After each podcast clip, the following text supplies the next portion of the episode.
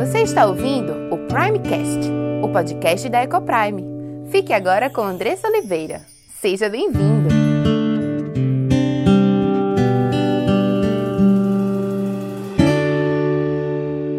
Olá, meu nome é Andressa Oliveira filha e serva do Deus Altíssimo, esposa de Gabriel, mãe de Diego, Cauã e Aimee, educadora e diretora da EcoPrime International Christian School. Tenho aprendido que Deus nos ensina sobre casamento, criação de filhos e educação cristã. Tenho estudado e conhecido dia a dia qual o plano perfeito de Deus para a sua igreja.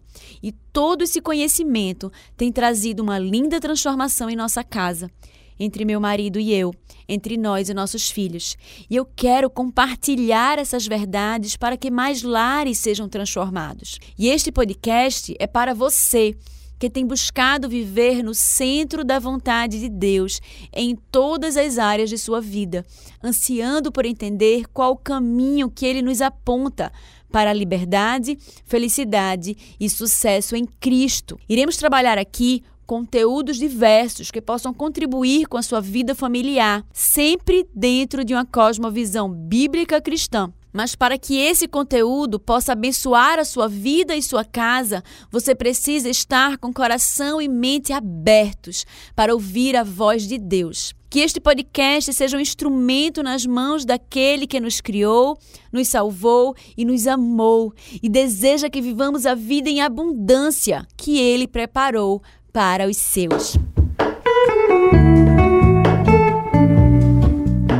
Como entender o plano de Deus sobre casamento? Tem mudado a forma como eu me relaciono com meu marido, como entender o meu papel dentro do nosso relacionamento, entender o meu chamado para glorificar a Deus no casamento, entender o meu chamado para decidir amar o meu marido todos os dias e respeitá-lo, como entender o plano de Deus para nós? Tem mudado a nossa forma de nos relacionarmos e o nosso casamento e ter nos feito experimentarmos as bênçãos do Senhor. Eu olho para os meus filhos e louvo a Deus por ter me feito compreender a tempo, enquanto eles ainda estão em casa, sobre o meu teto, sobre criação e educação de filhos, com base no que a Bíblia nos ensina. Claro que eu ainda tenho muito a aprender e a crescer nesses assuntos, mas aquilo que Deus tem me revelado já até agora já tem causado tamanha transformação e abundância em nossas vidas. Louvado seja Deus por isso, porque nada merecemos, mas pela sua imensa bondade, graça e misericórdia, Ele tem nos permitido entender o caminho para a verdadeira felicidade e sucesso que Ele nos apresenta em Sua palavra. Eu estava ontem compartilhando com Gabriel, meu marido, como Deus tem sido bom conosco e como é triste vermos casais se separando, casais cristãos, que deveriam viver as bênçãos do Senhor em seu casamento e não a vivem. É como se tivessem um mapa do tesouro em suas mãos mas é como se preferissem continuar tateando no escuro, tentando descobrir o caminho por si mesmos.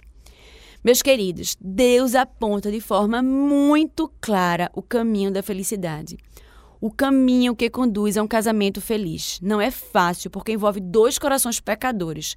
Mas é possível, totalmente possível, se esses dois corações pecadores estiverem cientes de sua dependência de Deus e buscarem juntos viverem tudo o que precisam viver em suas vidas. Mas nós só conseguimos viver tudo isso, nós só conseguimos viver a abundância em nossa vida quando entendemos aquilo que Deus nos fala através da Sua palavra.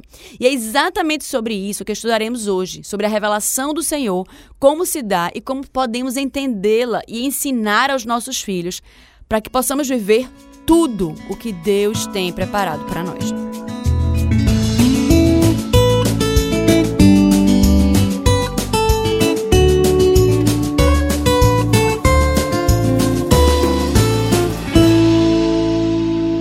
Mais uma vez, nos encontramos na nossa jornada através da educação cristã.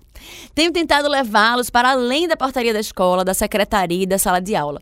E temos caminhado ali pelos bastidores do processo educacional para que vocês possam entender por que educamos como educamos, ou por que devemos educar desta determinada forma. Estamos vendo que a nossa educação, ela começa muito antes das salas de aula. Ela começa com as crenças e valores fundamentais que determinam as respostas às grandes perguntas da vida. Nossa visão sobre a realidade, a nossa volta, sobre o ser humano, sobre o conhecimento, sobre o propósito da vida humana, determinará a forma como responderemos às perguntas sobre educação. O que é educação? Para que educaremos e como educaremos? Na semana passada, estudamos sobre a importância da aprendizagem para as nossas vidas. Vimos que aprender faz parte da boa vida que o ser humano busca e anseia em sua alma. Aprender está ligado ao que é viver, ao que é ser um homem e uma mulher feito à imagem e semelhança de Deus. Entendemos que aprender gera felicidade, alegria e satisfação à nossa alma. Fomos alertados que uma vida de dicotomia no processo educacional dos nossos filhos significa qualquer coisa menos educação, no sentido correto da palavra. Nós somos feitos para aprender. Devemos amar aprender e aprender a aprender.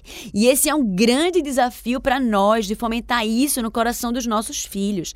Além de prestar atenção naquilo que dizemos e fazemos, para não construirmos o conceito contrário àquilo que pensamos, mesmo sem querer. E fazemos muito isso. Acreditamos, por exemplo, na providência de Deus, cremos que todas as coisas acontecem por um motivo. Sabemos que nada acontece por acaso na vida daqueles que creem no Senhor. Mas quantas vezes algo aconteceu na nossa vida e a gente, sem nem perceber, a gente soltou. Que sorte! Não é? Isso já aconteceu com você? É impressionante como os conceitos da sociedade, do mundo, da nossa cultura, que estão tão contaminados e distorcidos, elas penetram o nosso coração, nosso pensamento e a nossa fala de uma forma que nós nem percebemos. Sem nem percebermos esses conceitos do mundo, eles estão nos nossos pensamentos, nas nossas ações e nas nossas palavras. Então vamos ajustar a forma como você via a aprendizagem até então e vamos ajustar a nossa comunicação para ajudar os nossos filhos a amarem aprender e a amarem o conhecimento. E hoje vamos mudar a abordagem e o nosso olhar em relação à educação. Vamos olhar isso agora por outro ângulo. Vamos relembrar um pouco o que vimos sobre a sequência de transferência de conhecimento, sobre como as ideias são transmitidas e formam aquilo que sabemos. Vamos olhar agora essa sequência em relação ao processo que Deus utilizou para se revelar ao homem. Se o objetivo final da vida humana é o conhecimento de Deus, e se só podemos conhecer de Deus aquilo que ele nos revelar, então, entender como ele revelou a si mesmo, como Deus transmite conhecimento e educa, será muito importante para nós. E hoje nós vamos nos ater a isso. Entender como Deus revela para que nós possamos aprender com ele como educar também. Cristo, no nosso texto em Apocalipse, se apresenta de forma única e divina. Lá em Apocalipse 22, 13, tem assim: Eu sou o Alfa e o Ômega, o primeiro e o último, o princípio e o fim. Ele se apresenta como o Alfa e o Ômega, o primeiro e o último, o princípio e o fim. Ele é tudo em tudo.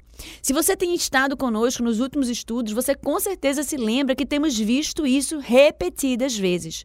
Mas para entendermos isso melhor, vamos primeiro entender a sequência que Deus usa para revelar-se a si mesmo. Ao longo da história, Deus vem tirando o véu e mostrando mais e mais quem Ele é através das suas obras e dos seus feitos. Eu estava lendo o Novo Testamento na minha devocional, iniciei o Velho, já fazia um tempo que eu estava no Novo.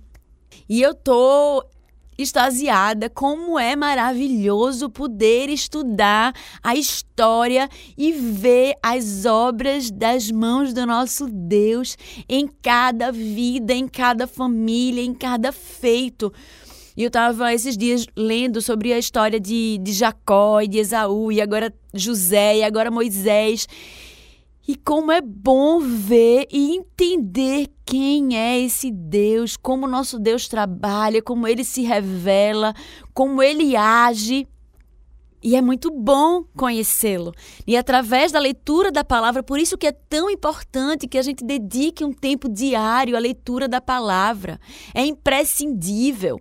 Se você ama a Deus, ou se você diz que ama a Deus, não existe relacionamento sem conversa, não existe relacionamento sem troca. Se você ama a Deus, você precisa separar um momento do seu dia para ouvi-lo falar e para você falar com ele através da oração. Só assim, só através da palavra, só através da revelação da sua palavra, você poderá conhecer mais e mais de Deus. E eu vou te falar agora de outro lugar, outra via pela qual você também pode ter acesso à revelação do Senhor, mas você precisa também ter acesso e se debruçar sobre a palavra dele, porque ele nos deixou ela, a Bíblia, para que nós pudéssemos conhecê-lo dia a dia mais e mais. E existem três passos pelas quais Deus se revela a nós. A primeira é através da sua criação, a revelação de Deus na criação. E vamos analisar esse processo de revelação em três passos. A revelação de Deus na criação. No famoso Salmo 19, tem assim: Os céus proclamam a glória de Deus e o firmamento anuncia as obras das suas mãos.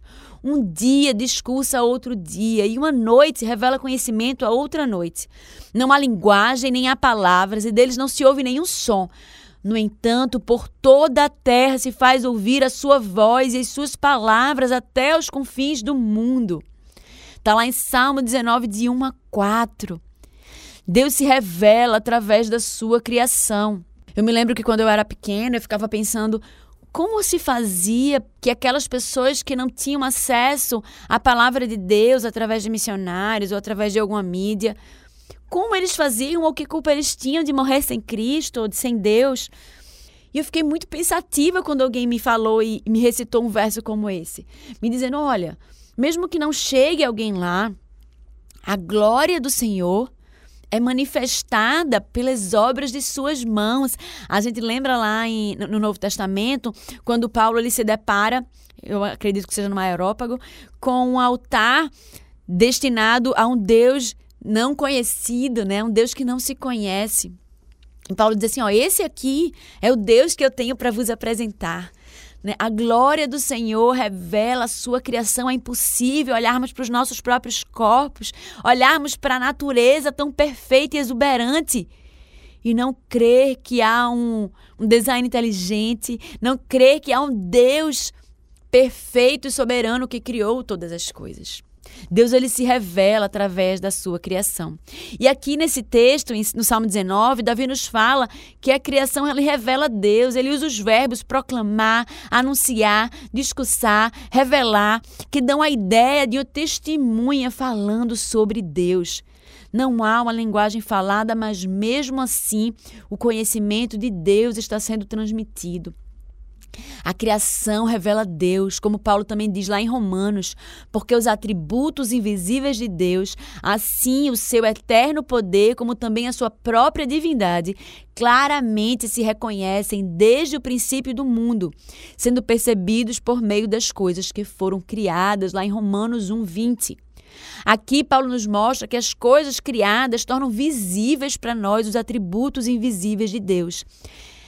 Essa luz ilumina todos os homens de forma geral. Então, na criação, temos o primeiro passo divino de revelar quem ele é. É assim que, inclusive, as Escrituras começam. No princípio, criou Deus os céus e a terra. Lá em Gênesis 1. Mas além de testemunhar sobre o Criador, a realidade criada nos serve também para outro propósito. Presta atenção. Essa é a realidade que percebemos pelos nossos sentidos. Nós Falamos sobre isso quando nós falamos sobre transferência de conhecimento. Sentidos, razão e fé. Muito bem. Isso vai ajudá-lo a entender essa sequência também. Ou seja, a criação de Deus é a realidade que aprendemos pelos nossos sentidos. E essa realidade é transferida para a nossa mente através de ideias. Vemos a luz, ouvimos os pássaros, experimentamos o mel, cheiramos uma flor, sentimos uma textura. E essas ideias, recebidas pelos sentidos, começam a construir a nossa noção de realidade, como se fossem pequenos tijolos. Assim, sendo a realidade percebida pelos nossos sentidos, ela também dá os significados para as palavras que usamos. Nomeamos a realidade criada por Deus, que é a base para o significado das palavras que usamos. E a nossa linguagem ela é construída sobre a realidade como Deus a criou. Isso se mostra ainda mais importante, pois quando entendemos o segundo passo na revelação de Deus. Vamos lá agora ver o segundo passo. O primeiro é a criação, quando nós podemos ver que Deus se revela através da sua criação e a sua criação, ela traz para nós as ideias, né, que são exprimidas através da linguagem. E aqui o segundo ponto é a revelação de Deus nas escrituras sagradas. Temos um livro escrito por Deus que testemunha sobre Deus e nos revela o seu caráter. Depois de falar sobre a criação, revelando Deus, Davi, lá no Salmo 19, fala sobre a Bíblia. E ele diz assim: ó. A lei do Senhor é perfeita e restaura a alma. Lembra que é no mesmo capítulo. No mesmo capítulo que ele fala da revelação de Deus através da sua criação, ele fala também da palavra de Deus. E ele segue assim: ó, a lei do Senhor é perfeita e restaura a alma. O testemunho do Senhor é fiel e dá sabedoria aos simples. Os preceitos do Senhor são retos e alegram o coração. O mandamento do Senhor é puro e ilumina os olhos. O temor do Senhor é límpido e permanece para sempre. Os juízos do Senhor são verdadeiros e todos igualmente. Lá em Salmo 19, 7 a 9. Aqui, ele usa todas as expressões possíveis para falar da palavra de Deus. Ele fala de todos os seus benefícios, tudo o que a Bíblia faz em nossas almas. As escrituras, elas foram sopradas por Deus através de autores humanos, de forma que tudo que está escrito é a palavra do próprio Deus, como está escrita lá em 2 Pedro 1, 20 e 21. Sabendo primeiramente isto, que nenhuma profecia da Escritura provém de particular, ou seja, de individual elucidação, porque nunca, jamais qualquer profecia foi dada por vontade humana. Entretanto, homens santos falaram da parte de Deus, movidos pelo Espírito Santo. É a palavra de Deus. Aqui nem todos têm ou tiveram acesso a essa luz da revelação escrita de Deus. Somente aqueles que leram ou ouviram as Escrituras foram expostos a essa luz. Agora precisamos fazer a ligação entre a revelação escrita e a criação. Como vimos, as palavras têm os seus significados alicerçados na realidade criada. No primeiro momento, Deus cria a luz. Percebemos a luz agora com os nossos olhos e temos na nossa mente agora uma ideia do que é luz, mesmo quando não estamos olhando para a luz, ok? Além disso, chamamos a luz de luz. E no segundo momento, Deus descreve em sua palavra assim, ó: Deus é luz e não há nele treva alguma, lá em 1 João 1:5 com as palavras e a linguagem que já possuem o seu significado e uma ideia agora em nossa mente, Deus começa a organizar, ligar, comparar essas ideias através das escrituras. E o que acontece conforme nós lemos e estudamos a palavra de Deus. Nós temos então a terceira forma como Deus se revela, que é a revelação espiritual ou mental de Deus. Isso está ligado ao nosso entendimento, à nossa compreensão particular da mensagem de Deus para nós. E aqui, por último, Ocorre aqui o que Paulo escreve. Mas se o nosso evangelho ainda está encoberto, é para os que se perdem que está encoberto. Nos quais o Deus desse século cegou o entendimento dos incrédulos, para que lhes não resplandeça a luz do evangelho da glória de Cristo, o qual é a imagem de Deus. Porque Deus, que disse: Das trevas resplandecerá a luz, ele mesmo resplandeceu em nosso coração para a iluminação do conhecimento da glória de Deus na face de Cristo. Vamos explicar aqui esse texto. O texto aqui diz que os incrédulos tiveram o seu entendimento cegado para não compreenderem a luz do Evangelho. E muitos outros textos bíblicos corroboram com essa verdade, dizendo que Deus se revela a quem quer. Eu acredito que um grande exemplo disso são os fariseus. Eu sempre fico muito admirada ao ler os evangelhos e me deparar com a postura dos fariseus. Eles de fato pareciam cegos. Eles estavam ali diante de Cristo, do Filho de Deus, que curava cegos e coxos, ressuscitava mortos, multiplicava comida. Mas eles não conseguiam enxergar absolutamente nada. Eles tinham as promessas feitas no Antigo Testamento, tudo apontava para Cristo, promessas em Isaías tão específicas que era impossível não quase não se ver. Mas eles simplesmente estavam cegos de inveja, cegos pelo pecado e não conseguiram ver a Cristo. Enquanto nós, Deus resplandeceu em nosso coração, no nosso homem interior, nos dando iluminação para que entendêssemos quem era Cristo, quem é Cristo, o Filho de Deus, promessa cumprida do Senhor, o Santo Cordeiro de Deus, que tiraria o pecado do mundo e nos daria salvação e liberdade. E assim, por conta da luz de Deus que resplandeceu e que iluminou na nossa mente e os nossos corações, nós podemos reconhecer a glória de Deus em Cristo. Louvado seja Ele por isso, porque nos revelou a Sua palavra e nos mostrou o Seu Filho para a nossa salvação. Então, primeiro, preste atenção, Deus cria a luz e a chama de luz. Depois ele descreve que ele é luz. E por último, entendemos em nossa mente, ligando a ideia da luz à pessoa de Cristo. Então, cremos e somos salvos por essa luz. É como uma criança com um pai que está aprendendo sobre as coisas. E o pai vai lá na cozinha e acende a luz. Ele olha para a luz, aponta a luz para o filho e diz assim: Filho, isso é luz. E depois o pai ensina ao filho e diz assim: Filho, Jesus é luz. Trevas, acende a luz, ele é luz. Através de algo do mundo, através da criação, ensinamos aos nossos filhos sobre Deus e sobre Sua palavra. E é assim que Deus nos revela a nós na Sua palavra, através de coisas que são visíveis, nos trazendo a percepção do que nos é invisível. Mas muitas vezes as palavras, as nossas palavras, elas serão insuficientes para explicarmos tudo ou toda a verdade de Deus. Veja que Paulo ele pega algumas expressões emprestadas que apontam para coisas materiais para explicar justamente o imaterial que acontece na mente: encoberto, cegar, resplandecer, luz. E por que ele faz isso? Se eu pedir, por exemplo, para você tentar explicar para mim o doce do mel, sem você comparar com algum outro doce, para alguém que nunca experimentou mel, não há como. Da mesma forma, peça para um cristão descrever a beleza de Cristo, peça para explicar por que Cristo é tão bom e você com certeza vai ver as pessoas tropeçando nas suas palavras para tentar descrever. Essas são realidades que são profundas demais para palavras. É Deus em carne humana. É Cristo. Sendo assim, se o nosso objetivo para alcançarmos vida é termos esse último estágio do conhecimento de Deus através de Cristo, será importante entendermos isso para entendermos o que é a educação. Então, primeiro aprendemos a realidade material com os nossos sentidos e nomeamos essa realidade. Depois usamos a linguagem para organizar essas ideias e nos levar para aquilo que está além da realidade criada.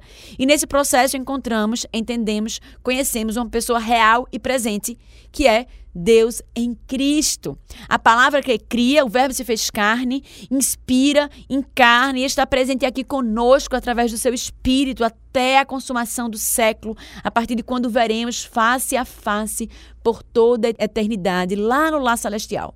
E para que vocês possam entender melhor a importância desse processo para a educação, vamos dar um exemplo. Imagine aqui uma aula de história que, conforme todos os pais acreditam, parece algo totalmente neutro e impessoal. Só uma aula de história e nada mais. Iremos apenas contar o que aconteceu lá no passado. Imagine que, por exemplo, o professor está ensinando sobre Napoleão Bonaparte o imperador lá da França. E para isso ele coloca aquela pintura famosa de Napoleão no cavalo, onde o cavalo está empinando no vento e Napoleão está apontando aí alguma direção. E durante a aula, um aluno acha a pintura bela e pergunta ao professor: Professor, por que, que ele está num cavalo? Diante daquela pergunta, o professor responde: Bem, eles usavam cavalos na época, esse era o meio de transporte deles. Eles não tinham a tecnologia e todo o avanço que temos hoje. Então, cavalo era apenas um meio de transporte que eles tinham. Só isso. E aqui o aluno recebe a resposta e tudo bem. Ele segue o dia e vai para casa.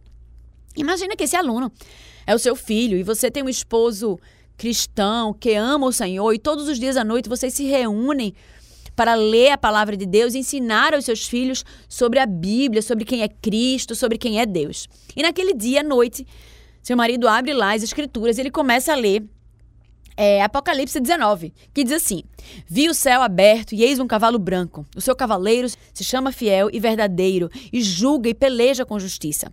Os seus olhos são chama de fogo na sua cabeça, há muitos diademas, tem um nome escrito que ninguém conhece senão ele mesmo. Tem no seu manto e na sua coxa um nome escrito: Rei dos Reis e Senhor dos Senhores. Então seu esposo levanta os olhos emocionado ao ler sobre a glória de Deus, entendendo toda a dimensão desses dois versículos, e olha para o seu filho que está tão indiferente quanto se estivesse ouvindo a leitura de uma lista telefônica. Totalmente insensível à glória de Deus, indiferente ao texto lido, não há nenhum impacto, nenhuma reação da parte dele. Por quê? O que, que aconteceu? Bem, uma parte da realidade foi roubada do seu filho. Deixa eu explicar melhor. Esse é um exemplo, tá, gente? Uma parcela da realidade criada por Deus, que daria significado à passagem que seu marido leu, foi retirada dele. Não foi dito a ele que, apesar de ele não ir mais à escola a cavalo, mesmo assim, de acordo com a realidade e a forma como Deus criou todas as coisas, o cavalo sempre foi um símbolo de nobreza e realeza, de coragem, de bravura, de poder e conquista. Quando se conta a história dos grandes conquistadores, por exemplo, normalmente seus cavalos estão presentes nos relatos. É uma beleza e uma simbologia arraigada na realidade criada por Deus, que daria significado total aquele quadro e a passagem bíblica, mas que infelizmente foi retirada daquele aluno. Esse é um pequeno exemplo do que acontece atualmente, onde o suposto sistema educacional neutro, a gente já viu aqui que não existe neutralidade, apresenta aos nossos filhos uma realidade que não corresponde à realidade que Deus criou, mas uma representação distorcida da realidade. Nós tivemos a oportunidade aqui de estudar sobre as mentiras que a nós são contadas neste mundo e aos nossos filhos e impregnam a nossa mente, os nossos corações, os nossos pensamentos as nossas palavras, como eu falei agora anteriormente sobre sorte, o conceito da gente sobre liberdade, sobre felicidade, sobre regra, sobre proibição, sobre autoridade, sobre disciplina, como esses conceitos todos estão tão distorcidos. E são eles que estão nas nossas mentes, são eles que estão nas mentes daqueles que ensinam os nossos filhos.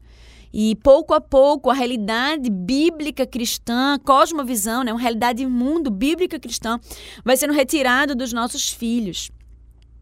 Ideias sobre vida, sobre família, sobre trabalho, sobre casamento, sobre governo, sobre moralidade, justiça, autoridade e liberdade. E no final do processo, temos um ser humano, como Paulo descreveu, com um entendimento cego, onde não resplandece a luz do evangelho. É quase uma prisão mental de mentiras, percepções distorcidas da realidade. Isso sem falarmos da decadência da nossa língua. Não sabemos o significado das palavras, da gramática. Lembre-se que a linguagem é o meio que temos para comunicar verdades que estão além daquilo que é material e perceptível aos nossos sentidos. Isso é algo muito importante. Lembre-se que a linguagem é o meio que temos para comunicar verdades que estão além daquilo que é material e perceptível aos nossos sentidos. A linguagem é extremamente importante. É importante que nós possamos ajudar os nossos filhos a saberem se comunicar e se expressar. Porque é através da expressão, é através da comunicação que eles poderão muitas vezes ser instrumentos do Senhor na vida daqueles que estão ao seu redor. É através da comunicação que eles conseguirão expandir, explicar a realidade através de uma cosmovisão cristã, que eles poderão ensinar aos seus filhos e aos filhos de seus filhos sobre a Bíblia, sobre o plano de salvação de Deus, sobre o plano perfeito de Deus para o homem. Não é isso que Deus nos chama a fazer lá em Deuteronômio 6, inculcar na cabeça dos nossos filhos e ensinar de geração em geração os feitos do Senhor? Quem é o Senhor? Como desenvolvermos uma alma humana completa se a representação do mundo à sua volta, que está dentro da sua mente, determina as suas ações, está distorcida? Como crescer e aprender sem se dominar o idioma que está sendo utilizado para transmitir as verdades essenciais da vida humana? Não há como. Se nós continuarmos permitindo que os nossos filhos, que os nossos alunos, eu falo a você que é diretor, gestor de escola, educador, se continuarmos permitindo que os nossos filhos e alunos continuem recebendo realidades distorcidas daquilo que Deus criou. Nós continuaremos permitindo que eles andem como cegos. Claro que nós temos sonhos para os nossos filhos, claro que nós desejamos que os nossos alunos eles alcancem os melhores resultados. Claro que queremos ver os nossos filhos felizes e tendo sucesso na vida. Claro, nós o amamos e queremos o melhor de Deus para eles, mas precisamos sempre nos lembrar: queremos o melhor de Deus para eles. O melhor de Deus não é o conceito que o mundo traz de sucesso e felicidade. Isso precisa ser derrubado do nosso coração. Nosso objetivo, seu objetivo quanto pai ou mãe, não é conduzir o seu filho a ser o primeiro dentro da turma dele, a ser o que tira a nota mais alta, ou aquele que vai passar no concurso lá na frente, ou a ser aquele que vai ser o a pessoa que vai desbravar a tecnologia. Não que ele não possa fazer isso, não que você não possa prepará-lo para isso, mas esse não é o seu principal papel. O seu principal papel é mostrar para ele o caminho que Deus preparou. Deus ele não, ele não traçou um caminho unilateral e nos trouxe uma perspectiva de sucesso profissional apenas. Deus ele é um Deus perfeito e completo. E quando ele nos chama a viver uma vida em abundância, ele nos chama a viver uma vida em abundância em todas as áreas da nossa vida. O que adianta focarmos todos os nossos esforços em garantir os nossos filhos que eles tenham o melhor conhecimento técnico e esquecermos da alma deles? Ganharemos o mundo inteiro e perderemos a sua alma. Precisamos nos questionar em que bases, em que fundamentos temos feito as nossas escolhas em relação à educação dos nossos filhos. A nossa principal missão é ensiná-los a amar a Deus acima de todas as coisas, amar o próximo como a si mesmo. A nossa principal missão é moldar e formar os seus caráteres ao caráter de Cristo, sendo os instrumentos de Deus na vida deles. A nossa missão inclui lermos a Bíblia com os nossos filhos diariamente, orarmos por eles e com eles ensinar-los o verdadeiro caminho que conduz à felicidade e à salvação, mostrar-lhes e apresentar-lhes o plano perfeito de Deus. E eu queria voltar àquilo que eu estava compartilhando com vocês no início desse estudo. Graças a Deus que nós temos podido vivenciar em nossa casa um relacionamento debaixo das mãos do Senhor, debaixo do seu conselho.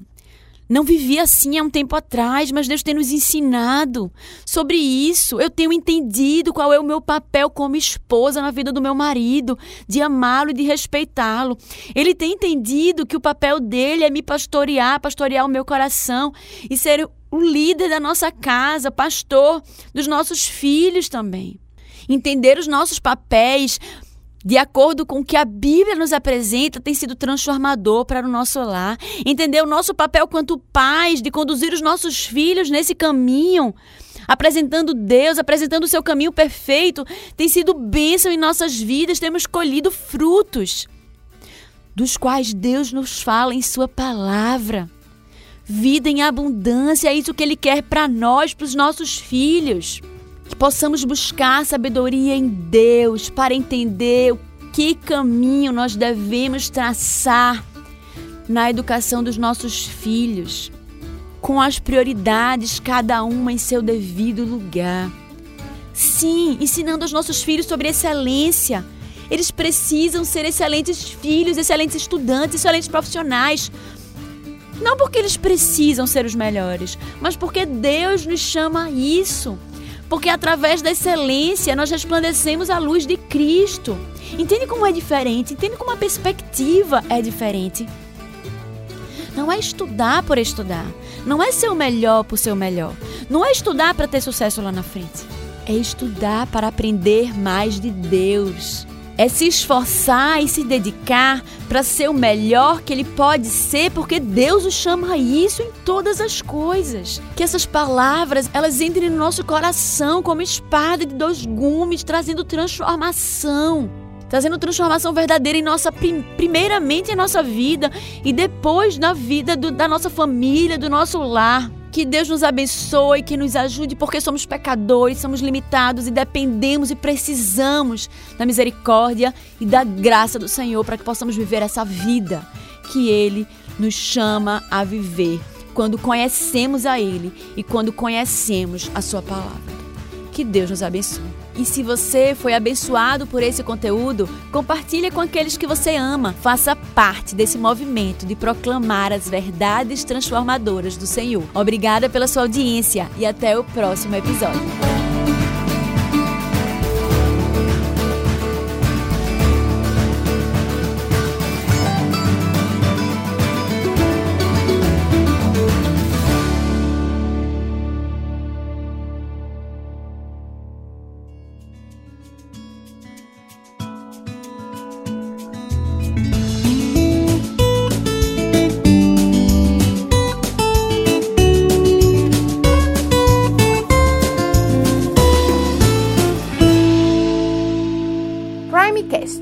Podcast da Ecoprime.